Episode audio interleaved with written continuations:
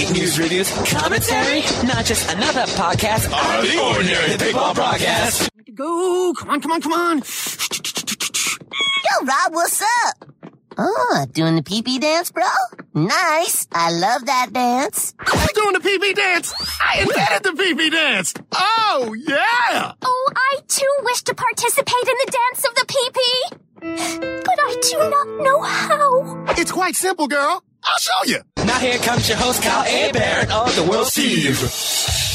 Welcome to the Big Ball Broadcast, episode 31. All the geeky news you can use. My name is Kyle Hebert. I'm an anime and video game voice actor on the West Coast. and your co-host of the East Coast Otherworld, Steve. Last couple weeks, I've been playing documentary producer, but we'll get to that later. Oh, no, no, we gotta get to it now, man. Thought you were just focusing on books. Are you focused on, uh, like, something we could watch? Yes, um, I started this project as a book, and it's not the mosquito stuff. It, it's something different. Have you ever seen the movie Glory with Matthew Broderick and Denzel Washington? Yes. Okay. Very good movie. It is a very good movie. It takes place in my backyard, almost literally, um, part of it anyways. It's like that, but everybody's a Freemason. So, you haven't seen Glory, you're fucked. Some of the volunteers from the, the 54th Massachusetts uh, Regiment who went to go fight in the Civil War, um, free black men from the North, a good portion of them were Freemasons, and it's kind of a story about how the Civil War and the black regiments in particular helped to spread Freemasonry in the South. So I started that as a book, but I, I didn't want to put people to sleep because it gets very boring when you're talking about dates and places. So I wanted it more visceral, more entertaining. So I wanted to have some visuals in there with some good audio, with some music and tell the story. So that's what I'm working on.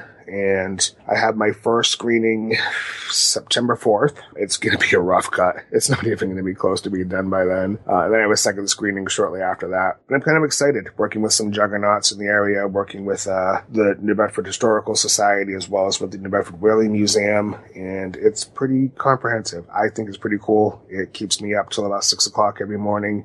But I do it because I truly love doing it and it doesn't feel like work little anxious because this is my first time producing a documentary, but I think it'll be all right. You've been spending like the better part of a decade doing research for documentaries, like in, in book form, basically. History of like obscure shit. Like if people don't know what the mosquito stuff was about, you're talking about animals being used for, for warfare purposes. Essentially, a long time ago, close to 10 years ago now, I started working on a book about the use of animals in espionage and warfare. And it got very overwhelming because it was just too much for me to pick from. It, it would have turned into an encyclopedia set.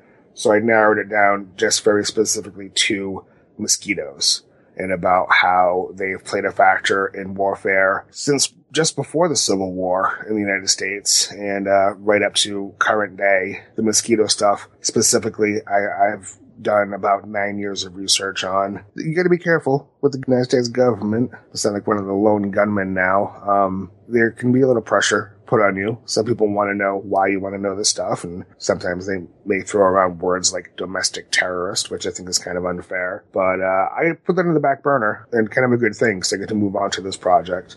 So hopefully, uh, when I'm done with this project, I'll have enough confidence and hopefully enough of an audience where I might turn the mosquito thing into a documentary. Yeah, and, and back to the uh, documentary about you know wanting to add music and all that. I think you can up the entertainment factor. People will not be bored as long as you throw in like a sousaphone or a tuba. See on Facebook that someone like was was just pumping away on their tuba at a KKK rally. I did not. Uh, I have to. I will find that though, because it sounds interesting as fuck. it can make everything sound very interesting and entertaining, or just funny at, at a certain point. I learned a lot about the Ku Klux Klan. I, I wasn't very well versed in the Klan. Never been a member, kids. Um, but because it, it does play pretty heavily in, into one particular part of the documentary, after the Civil War, the states that had seceded from the United States had to reincorporate back into the United States. They, they call it the Reconstruction era. And at that time, a lot of not only black so- soldiers from the North who went to the South,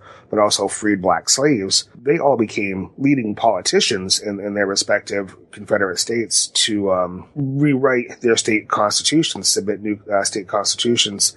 And uh, that's pretty much when the Klan started coming up and didn't like the idea of a bunch of blacks holding political office, and uh, there were some threats made that maybe some of these black politicians should pack their bags and go home. And some people heeded that warning, and some didn't. And and to those who didn't, I think the end count was in South Carolina alone.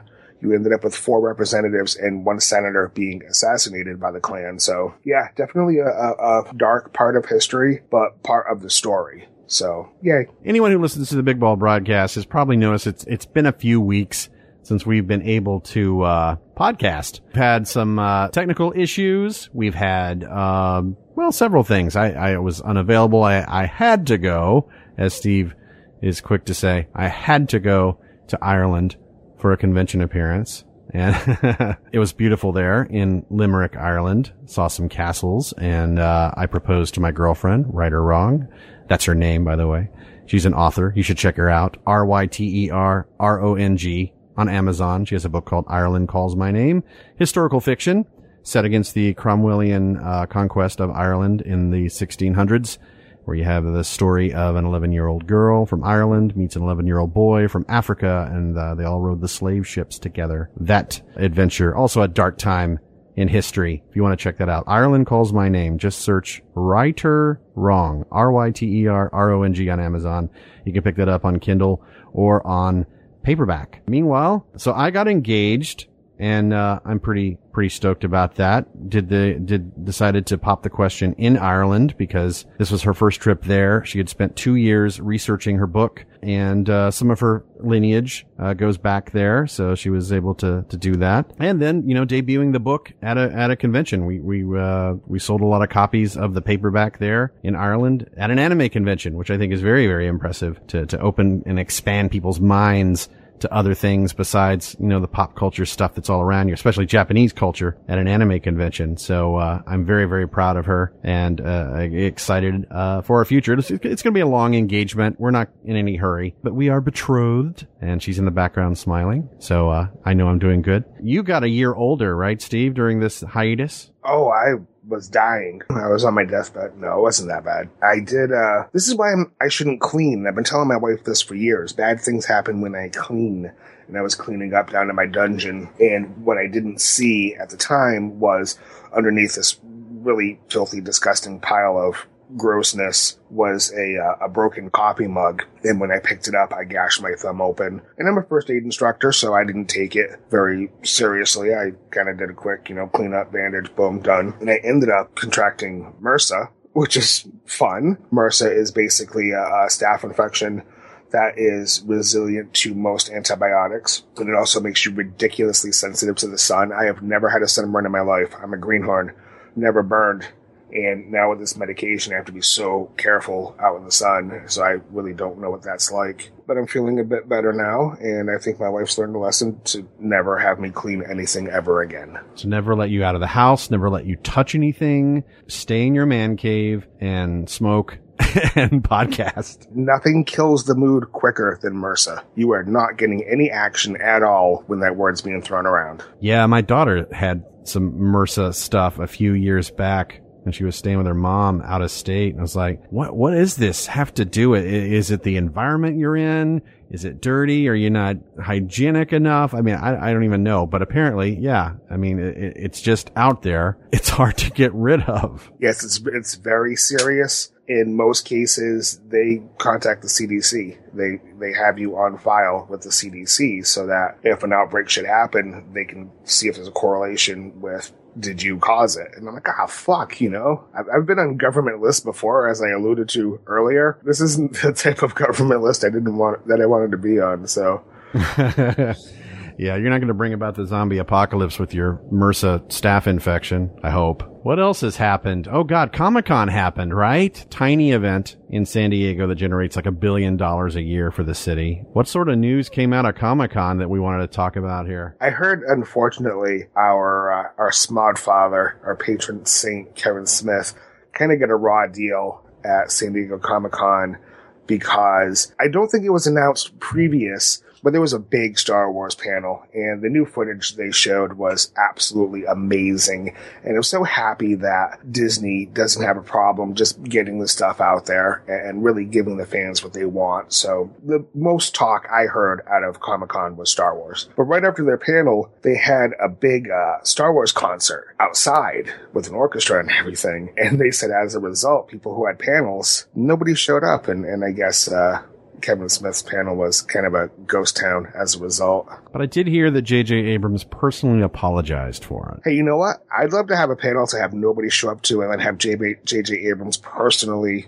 apologize to me for that. That doesn't sound like a bad day at all. So the other thing, let's just just get this out of the way right now. Yes, there was a new Suicide Squad trailer. Yes, there was a new Batman versus Superman trailer, and the the Batman versus Superman trailer is.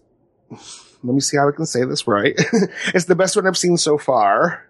Yeah. It was interesting to see uh, Gal Gadot as Wonder Woman, and and very interesting to see some of the the fight between Batman and Superman but I was really surprised by the overwhelming response from Comic Con that nobody was impressed.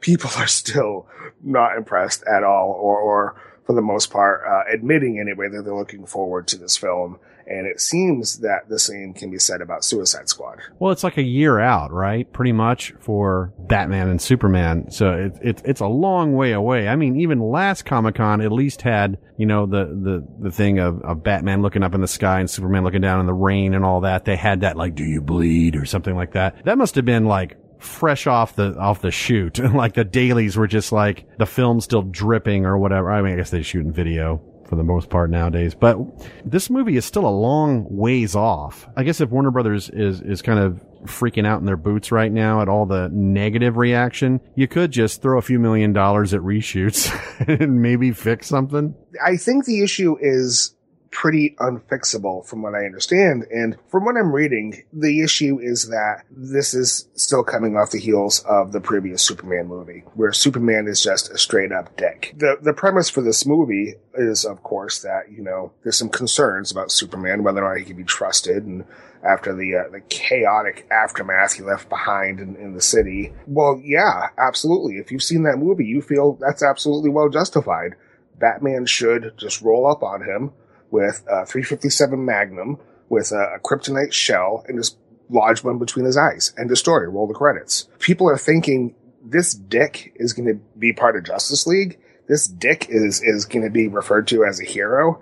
This dude's just a dick. I think that's the problem that can't be fixed at this point. Yeah, I guess so. Especially if there's a big cinematic universe plan, which I think DC is definitely doing to counter Marvel's big plan. It's like, here's all the different movies. We're going to do Flash. We're going to do, uh, Green Lantern again. Yeah. I mean, I see what they're, what they're doing, especially from, from, from the new trailer is that absolutely. I mean, if Bruce Wayne from you, from you can gather, he was there in Metropolis the day that Soup and General Zod are, are duking it out and destroying millions of dollars, billions of dollars in property, millions of lives lost. It's, it's pretty easy why the government and Batman would sit there and say, you know, this dude from outer space, he's, he's not, uh, he's not that good. But then all of a sudden it's going to twist and all of a sudden he's going to be leading the Justice League. You know, I, I think that's a really big pill to swallow. Real quick, the other issue too, and you know, it's always tough to know if it's an issue because we won't know until the movie comes out and see how the box office responds, but a very, very, very mixed bag about Jared Leto's uh, depiction of the Joker.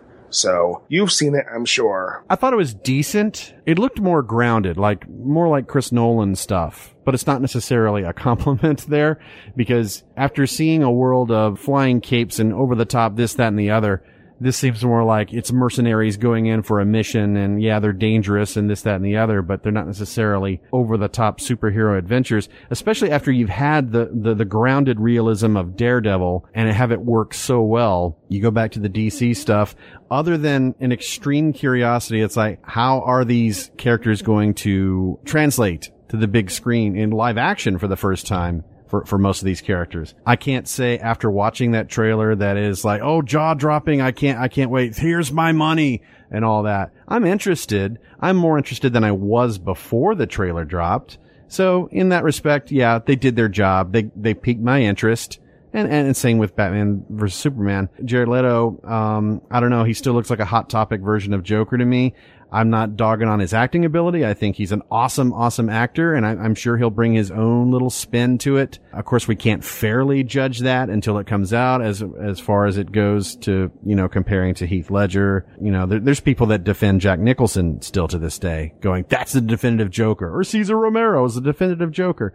You know, it, it's different to every person. There's still a legion of people out there that say, "Fuck all these guys. Mark Hamill's the Joker." I had a conversation earlier today, and I agree. Fuck all these guys. Mark Hamill is the Joker. Which I guess DC announced. Uh, did they announce this at Comic Con? The Killing Joke is finally going to be a thing. Yes, it's going to be a thing. And that's What what, I that? heard that, that Mark Hamill was really kind of holding out for. You know, he hasn't really been the Joker except in the games here in the past few years. But this was like his near and dear Batman story to, to see happen. And I don't see why they wouldn't go back and get the core cast for that. I think that was a great story. I mean, even back in the day when it came out, that was, well, it was groundbreaking actually when it came out. I love Brian Bolland. I always have. I, I've loved his work with Judge Dredd. And he had this gorgeous Brian Bolland cover of the Joker. You've got Barbara Gordon getting shot and paralyzed.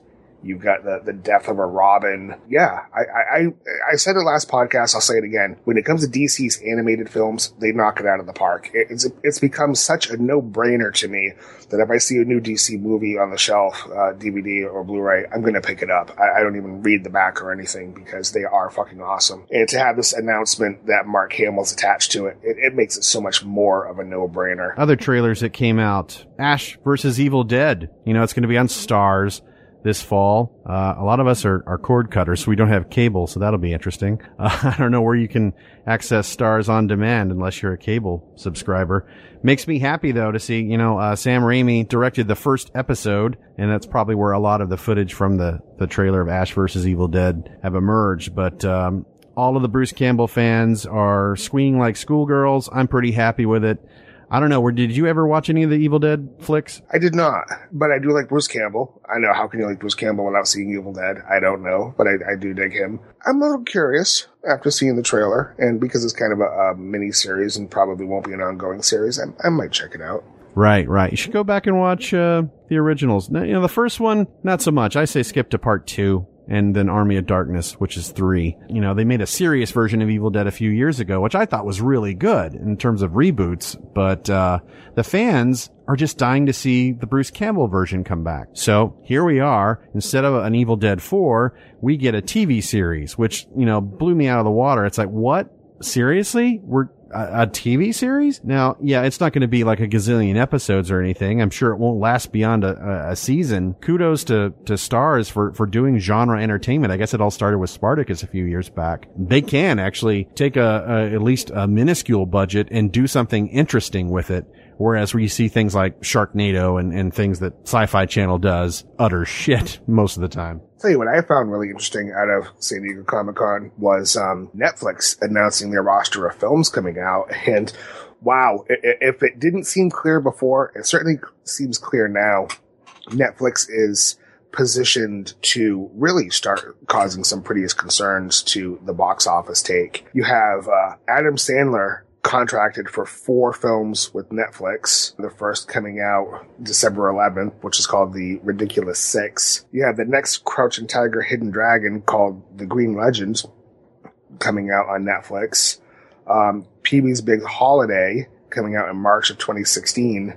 Um, and then of course Daredevil and the other Marvel things coming out. Yeah, they've uh, they've come a long way. And when when you can grab somebody like Adam Sandler and lock him into an exclusive four picture deal for your online little movie house, I think that's when things start, you know, rattling the cage a little bit, making a little bit of noise, and people start sitting up and taking some attention. Have you heard about all the flack that this new movie Pixels is getting? My kids are are uh, five and eight, and they kind of look at that with a little bit of interest. But I think if you're a, a little above that age bracket, perhaps twelve or older, it looks pretty ridiculous. I've heard there's some pretty rageful hate uh, aimed at that movie's execution. I mean, I could tell you watching the trailer, it's like, no, this just shouldn't be. I'm looking across the Facebook feed, and it's like, you know, guys, I saw on Reddit, this is basically a Futurama episode. It is. I love Futurama, and that was my first thought when I saw that first trailer. Is you're fucking ripping off Futurama now. But more so, a lot of kids, I'd say the vast majority of the kids today,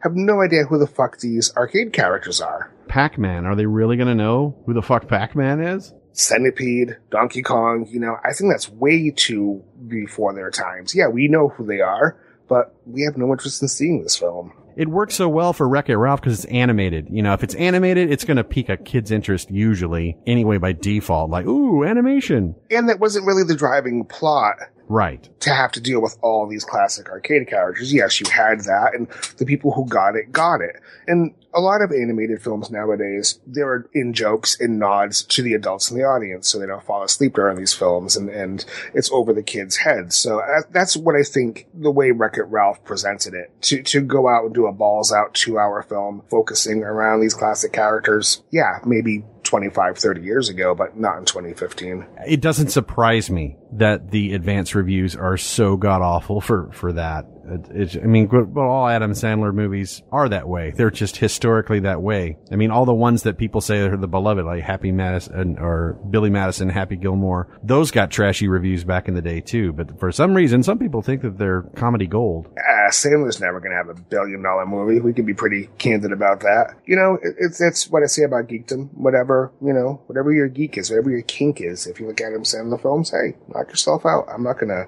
criticize you. I'll criticize the films, but I'm not going to criticize the people watching the films. That's right. I mean, it's all subjective. Whatever you like, you like, and you don't need to justify it. You either like it or you don't, and you're not a lesser person for liking it. I'm just saying for me that the Adam Sandler stuff is never, it's never connected. I just look at it and go, all right, it's funny as an SNL skit. All right, it's cute. Beyond that, I don't think it can carry a whole fucking movie. Speaking of carrying a whole movie, well, not a movie, but a cast of characters, should I say? Uh, we have an update on the whole Harry Shearer debacle with The Simpsons. He's back. I guess money talks.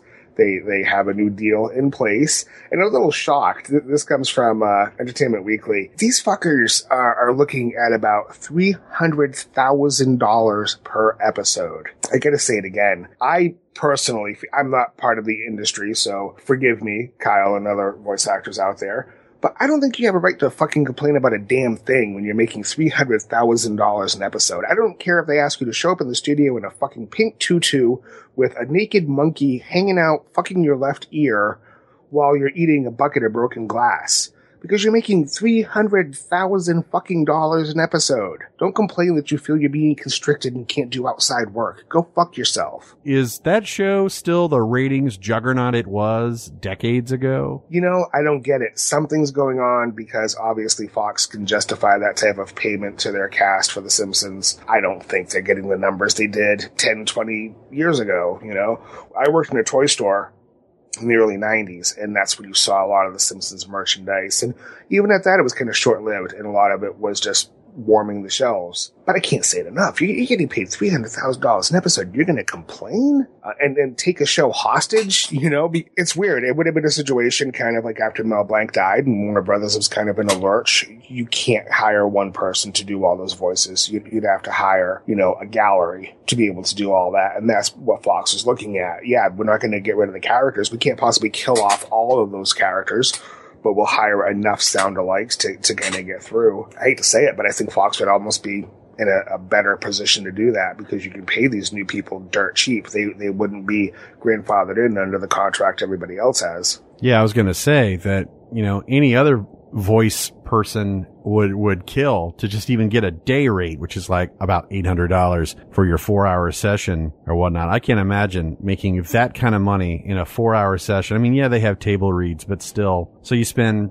two days a week, maybe eight hours total going down to the Fox lot. Do you do your read through and then you do the record a couple days later and, uh, yeah, your check shows up a few weeks later and then that's, that's enough for, well, maybe not a house in LA where like houses cost more than that, but that's still a shit ton of money. The kicker for me, according to the Entertainment Weekly article, was that he doesn't even show up for the table reads. He does the table reads from home on the phone. So it's like, yeah, you can't complain. Oh, that's true. Yeah. I guess you could just teleconference or have people on Skype and just people do it that way. You don't even have to sit in, in the same room anymore. He's sitting in his underwear with a bucket of Kentucky Fried Chicken between his legs, making three hundred thousand dollars an episode. Shut the fuck up, Harry. Dude, that's the future. That's the future. Here we are podcasting from both sides of the country. We could be in our underwear. We're not going to give that away. But, you know, when technology gets to the point where we don't even have to physically go to studios to record anymore, it's like, how lazy can you get? But how convenient too. So what else happened? Uh, Ant-Man. Ant-Man happened. It's, it's not making as big a splash as you know, an Avengers movie and, you know, who expected that it would, but it's generally got positive reviews. Um, it seems to be well liked. Uh, I don't see anyone going, "Oh my god, this is a definitive Marvel movie" or anything like that. Uh, it's likable. I saw it. I, you know, it's not bad. But uh, I was telling Steve, it's like it's no Winter Soldier, and of course you were telling us, or you telling me, Steve, that you know, Winter Soldier has like set this bar so high that it seems like movies after that are just doomed it's become everybody's comparison with the Marvel films. Somebody goes and sees a Marvel film and you don't even ask, how was Ant-Man? You just come out and say, so was it better or worse than Winter Soldier? And I don't know if that's fair to any of the properties to do that. I, I think Winter Soldier it's Soldier not. Was, it, it, was an anomaly. It, it was an action film. It was uh, a Mission Impossible or a Jason Bourne movie um, done in the Marvel universe. And it was very, very well done. But I don't think it's really fair going forward to compare everything to Winter Soldier.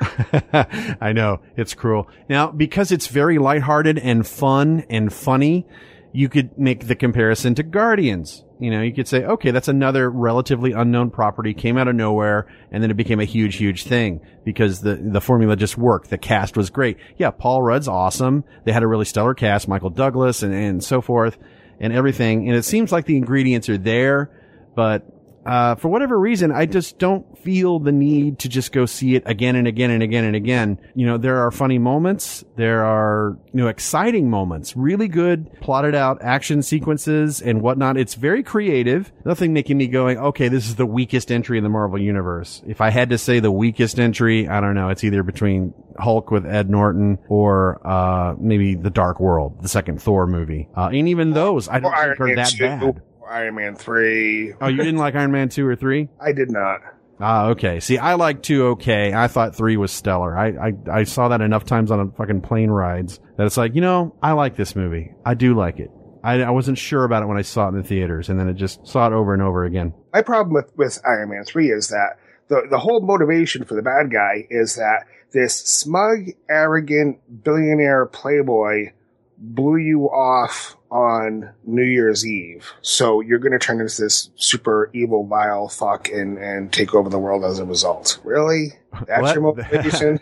That's okay. It's like watching Die Hard. All they are is bank robbers. That's all Alan Rickman and his team are.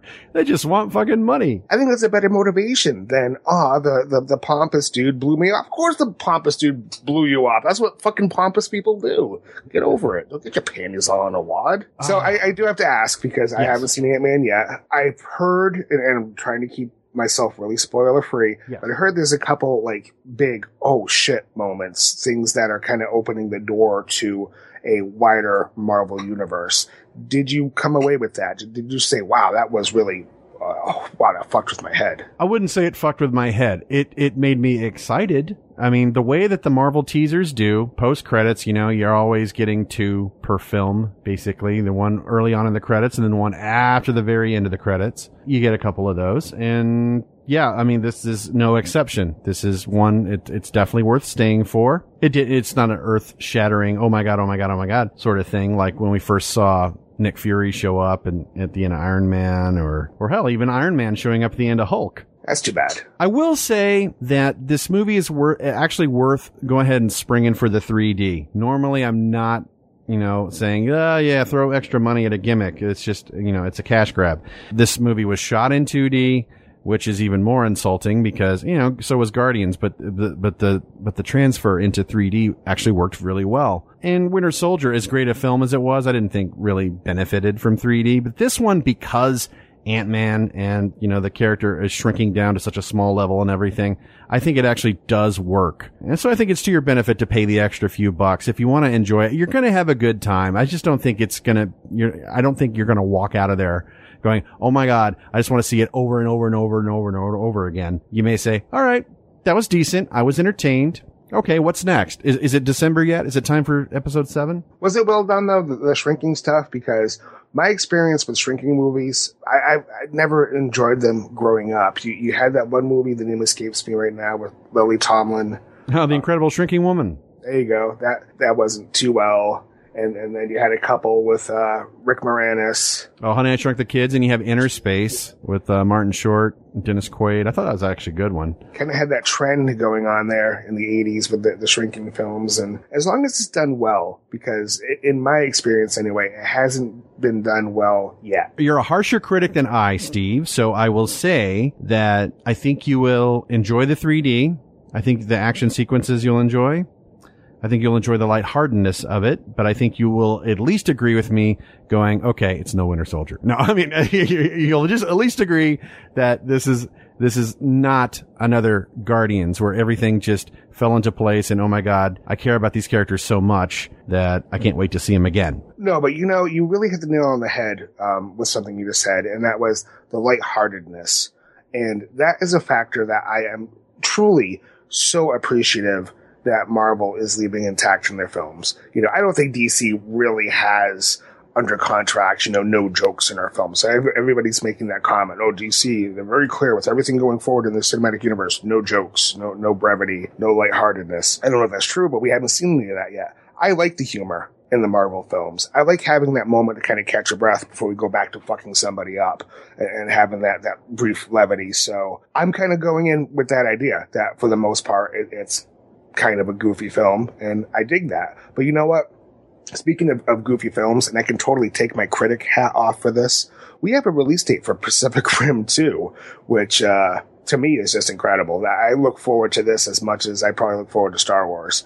And uh, that's coming out August 4th, 2017. From Del Toro, he's talking about uh, this is going to focus more on the kaiju and on the drift than it's going to actually figure on the, um, the, the mechs used. So that's interesting. Um, maybe a little bit more of how this rift appeared, um, what type of dimensional things are at work, what exactly is going on with the drift, and now you have people that are kind of locked into the drift. The uh, the two scientists, where they're drifting with these aliens. So what does that mean for the future of Earth? I don't know.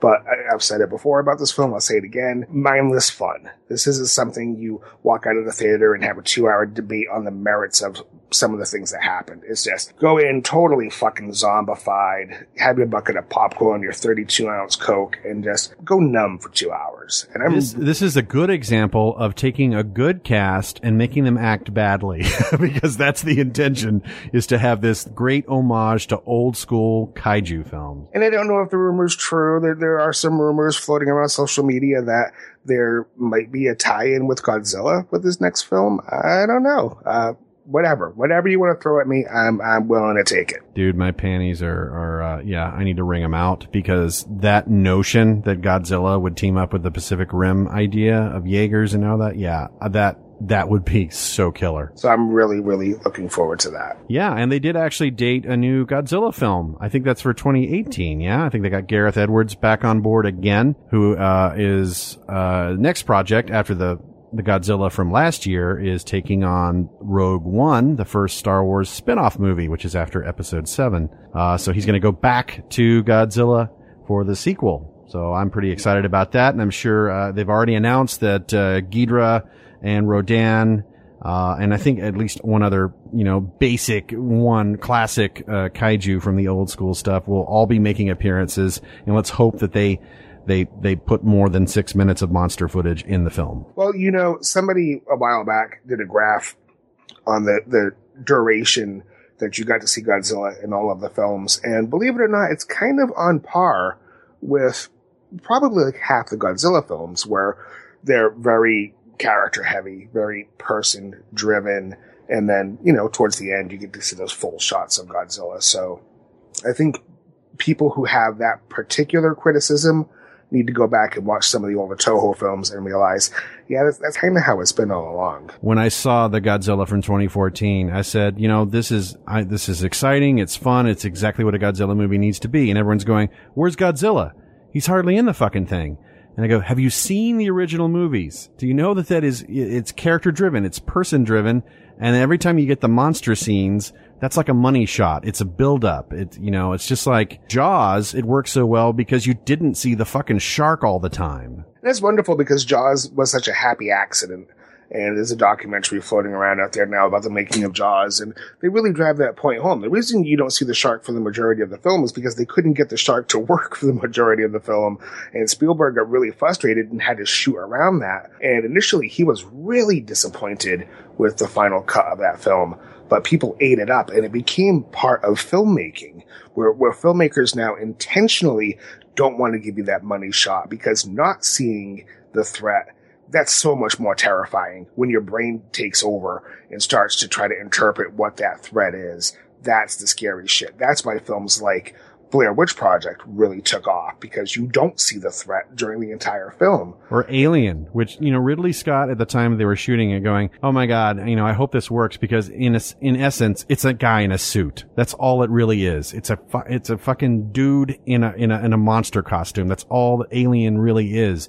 But if you shoot it creatively enough, keep it in the shadows, don't show it, you know, in full glory all the time, you can build suspense. Obviously through editing and everything. Anyone who takes a film class can understand, you know, the, uh, the power of not only editing, but score. You know, uh, symphonic music, and music cues from, you know, Jerry Goldsmith in, in Alien or John Williams in Jaws. You know, they, you know, it sets the tone. I'll tell you a, a film that's probably going to get a lot of hype that I'm already kind of a little nervous about. We already know that the first standalone film in, coming out in between this trilogy of new Star Wars films is Rogue Squadron. It seems very interesting.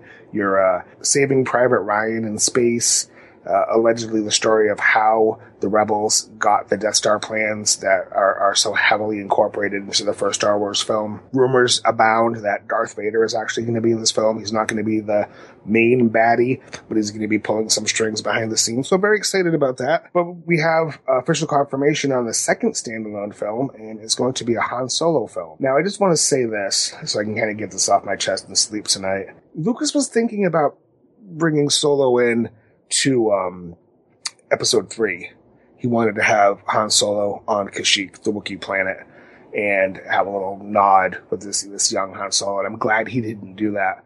I hope this this focuses a lot more on Solo uh, being an Imperial officer and, and, perhaps his early days of smuggling more than uh, a, a buddy cop film with Chewbacca. Not that I don't like Chewbacca, but I want this really to be about Han Solo, and I, I don't really need a Han Solo and Chewbacca because it's just going to feel like average Star Wars Star Wars fare at that point. And of course, you know, casting, you're not going to have Harrison Ford play a, a, younger Han Solo. So it'll be very interesting when the casting announcements come out to see who our next Han Solo is going to be. Again, you, you have Chris Pratt. Chris Pratt could take over Harrison Ford's all of his roles, right? He could be Indy. He could be Han Solo. I'm on board with it. Wouldn't that just be like synchronicity? You know, to have him do both as Harrison Ford did. And I think I can jump on board that. The, the one thing I've always said about Harrison Ford, um, he's, he's a, he makes, uh, distinguishing characters. Um, I, I liken him kind of to Johnny Depp as well. When, when these guys do a film, they bring life to a character. And when I first saw Raiders of the Lost Ark, I, I never once thought, oh, that's Han Solo from Star Wars it was so different. The, the approach, the acting, the, the mannerisms, it, it didn't feel like the same. It was a fresh, right. and I think Johnny Depp brings that to a lot of the roles he plays too. Pratt, I haven't seen him in much, but I, would like to see him have that opportunity to be that diverse of a, a, character actor where he could be in these two really big properties and people are going, ah, it's just Pratt again. But you know, speaking of Chris Pratt, this dude's gonna keep riding the fucking money train because we just also had an announcement that there's a Jurassic World sequel. Shocking surprise, I know. Um, and this is scheduled for June 22nd, 2018. So a little less than three years from now. You have the um, original writers for Jurassic World coming back to write the sequel.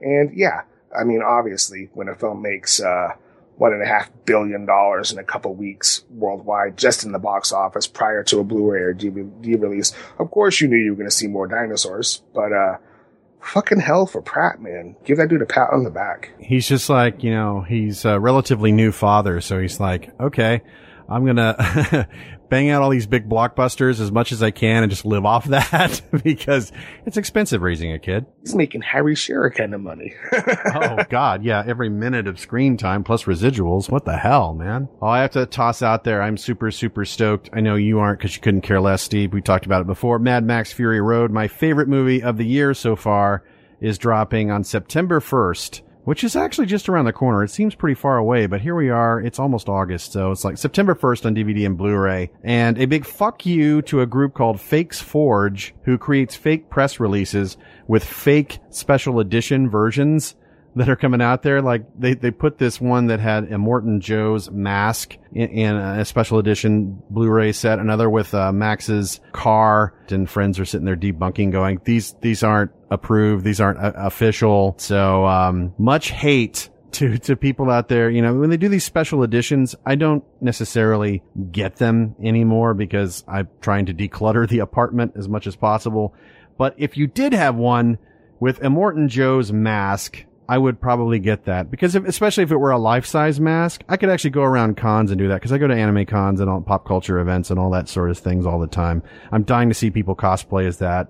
I'm dying to see Furiosa. I've seen some, some War Boys cosplayers and all that. But yeah, Fury Road, man, that fucking movie is awesome, and I, I can't wait to pick that up on September 1st. News out of Comic Con. Jesus Christ, there's going to be another standalone Batman movie. I didn't see that coming. What was weird, and the big announcement out of this is Ben Affleck is not only starring as Batman, but he's directing it. I'm pulling this from IO9, and I do agree with one of the quotes here where they say that one of their concerns is that Affleck likes dark and gritty crime stories in a way that, in more of a way than uh, Chris Nolan ever did. If the really dark, brooding Batman bothered you, it could be a billion times worse with, with Batfleck directing. I'm, I'm not saying it's going to be. I'm just kind of putting it out there that, you know, Affleck does, uh, when it comes to directing, have uh, a flair for the, uh, the more serious, the, the darker, grittier take on film. I just, I don't think we need that with, with these superhero movies, as I already talked about at length. We, you need some, some of that levity in there to get through it. Well, at least it does differentiate it because if the DC movies had the lightheartedness of Marvel, then they would just look like clones. They would just all be interchangeable, right? In a sense, I feel bad for DC because they, they were always in a position to play catch up to Marvel cinematically. A lot of the judgment calls just seem to be counterintuitive to what the fans actually want. And I hope one day that they get all on the same page and they start doing things decent. Just the more I keep hearing about it, this sounds like a lot of lather, rinse, repeat coming out of DC, where everything's following the same formula. That can get really boring really quick. And then I get a little concerned that this might be the albatross around the neck of superhero films. And even though Marvel might continue to make great films, if DC continues to make subpar or outright shitty films, it might just burn out the genre quicker than anybody thinks. It's not sci-fi or action or fantasy or horror per se in any regard. It's its own genre. It's like, what kind of movie is it? Oh, it's a superhero movie. And they have a lot of talk, uh, of course, about, like we've said about Star Wars, where you can have different directors take different takes and they don't necessarily have to be cookie cutter. You, you can do a noir sci-fi superhero film. You could do that. You, you could do a, I keep saying buddy cop because I think that would be fun. I, would like, you know, uh, the, the notion of sidekicks hasn't existed in a long time, not not since uh, the the horrible Batman and Robin nipple suit movies. But I'd like to see some of the sidekicks come in. I loved Young Justice. They pulled it because oh yeah, too many girls are watching. You know, some sexist bullshit. I hate to admit this. This is one of those things where I can say it to you, but I don't really think I can say it to a lot of other people. I love the humor in the in Teen Titans Go. My kids love it because it's kind of geared towards that age group. But my wife and I laugh our asses off. Um, Raven is fucking hilarious. I know I gave Tara some shit about complaining about Powerpuff Girls, but man, she she, in my opinion, is the one that holds that cast together for Teen Titans Go. I, I love her approach with Raven. Yeah, I understand she's got a script and she has a director, but her delivery on, on Raven, that, that deadpan humor is fucking hilarious. So as long as she's still involved with Teen Titans Go, I will keep watching that show. See, I'm gonna have to like give it another shot because I only watched like the premiere episode and said this is not for me. I I miss the old show. Just bring back the old fucking show. I like the fact that they you know occasionally went into the the anime tropes where they would just suddenly be chibi forms and, and with big heads and all that, and then the thrust of Go seems to be like they're eternally in that form. They don't go back to their their normal character designs. They're just always in that, and it's not plot oriented. It's more just mundane, everyday sort of antics and everything and more, more silly than cool or interesting or whatnot. But I mean, obviously it, it's still around. It's someone's watching it. Someone likes it. So yeah, sometimes shows take a little while to find their footing and, uh, this may be one of those. It's over the top. It's outlandish. It, it's, very, very, very far removed from canon. As you said, it's, it's very episodic. And, and I had the same attitude for a few months, like, oh, this is kiddie shit. I'm not going to watch this.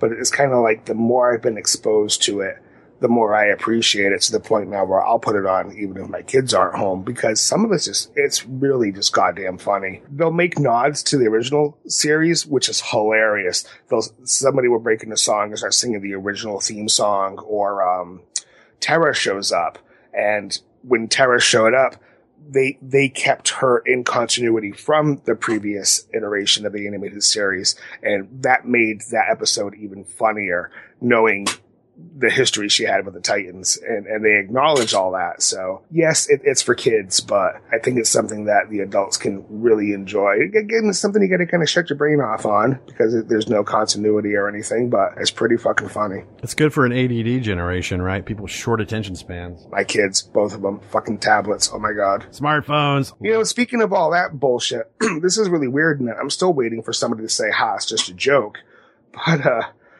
there, there's an emoji movie coming out from Sony Pictures. Have you heard about this? Only in glancing across the social media feeds. I did not actually click on the story to read it though. It's really wild. And you've got the director of Kung Fu Panda on board. And that's just so weird. And of course, the, the news came out on the rollout of Pixels. So everybody's already rolling their eyes. I don't get it. We don't need everything to do with, with internet or pop culture being made into a film. So yeah, I, am waiting. Hopefully, next podcast I can say, haha, this is just a joke. But people are taking it very seriously right now, and I just don't get it. You said the director of Kung Fu Panda is uh, attached to that. It just made me think of Kung Pow 2, which is actually just got greenlit. It's like after all these years. Did you ever see that one, Kung Pow? It was brilliant, and I would really look forward to seeing another one. That's a film I put kind of up on the shelf with um, Pacific Rim, where it, it's just good natured fun. You, you you cheat yourself if you're gonna nitpick it afterwards. You just have to go in, experience it, and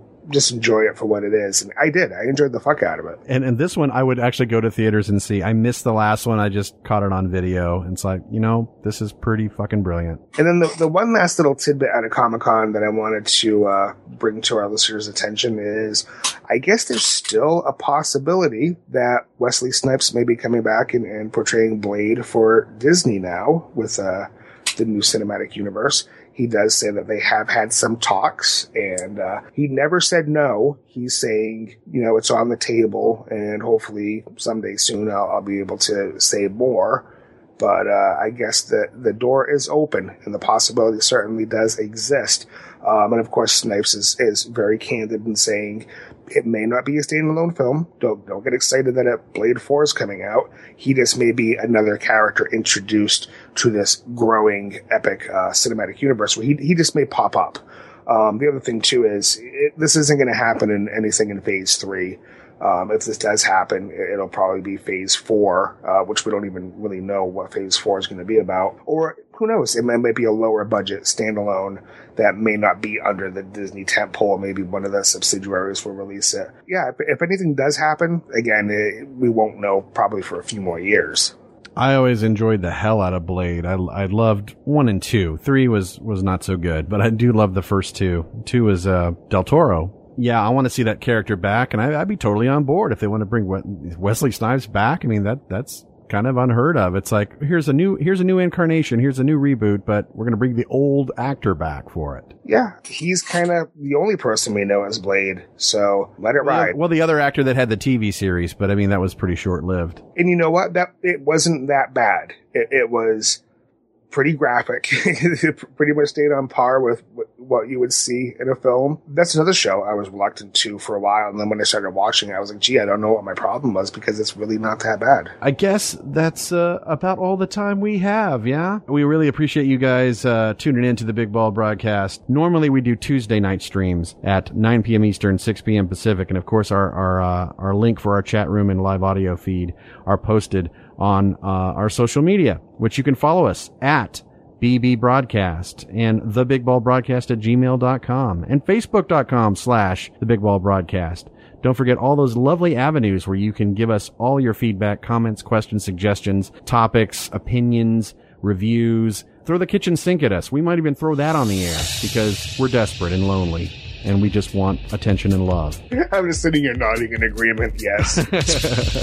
Until next time, this is Kyle Hebert. And this is Otherworld Steve. See ya. Special thanks to Will Wilkins and Jason Peer. Music provided by Zero Reynolds. Follow us on Twitter at BB Broadcast and email thebigballbroadcast at gmail.com.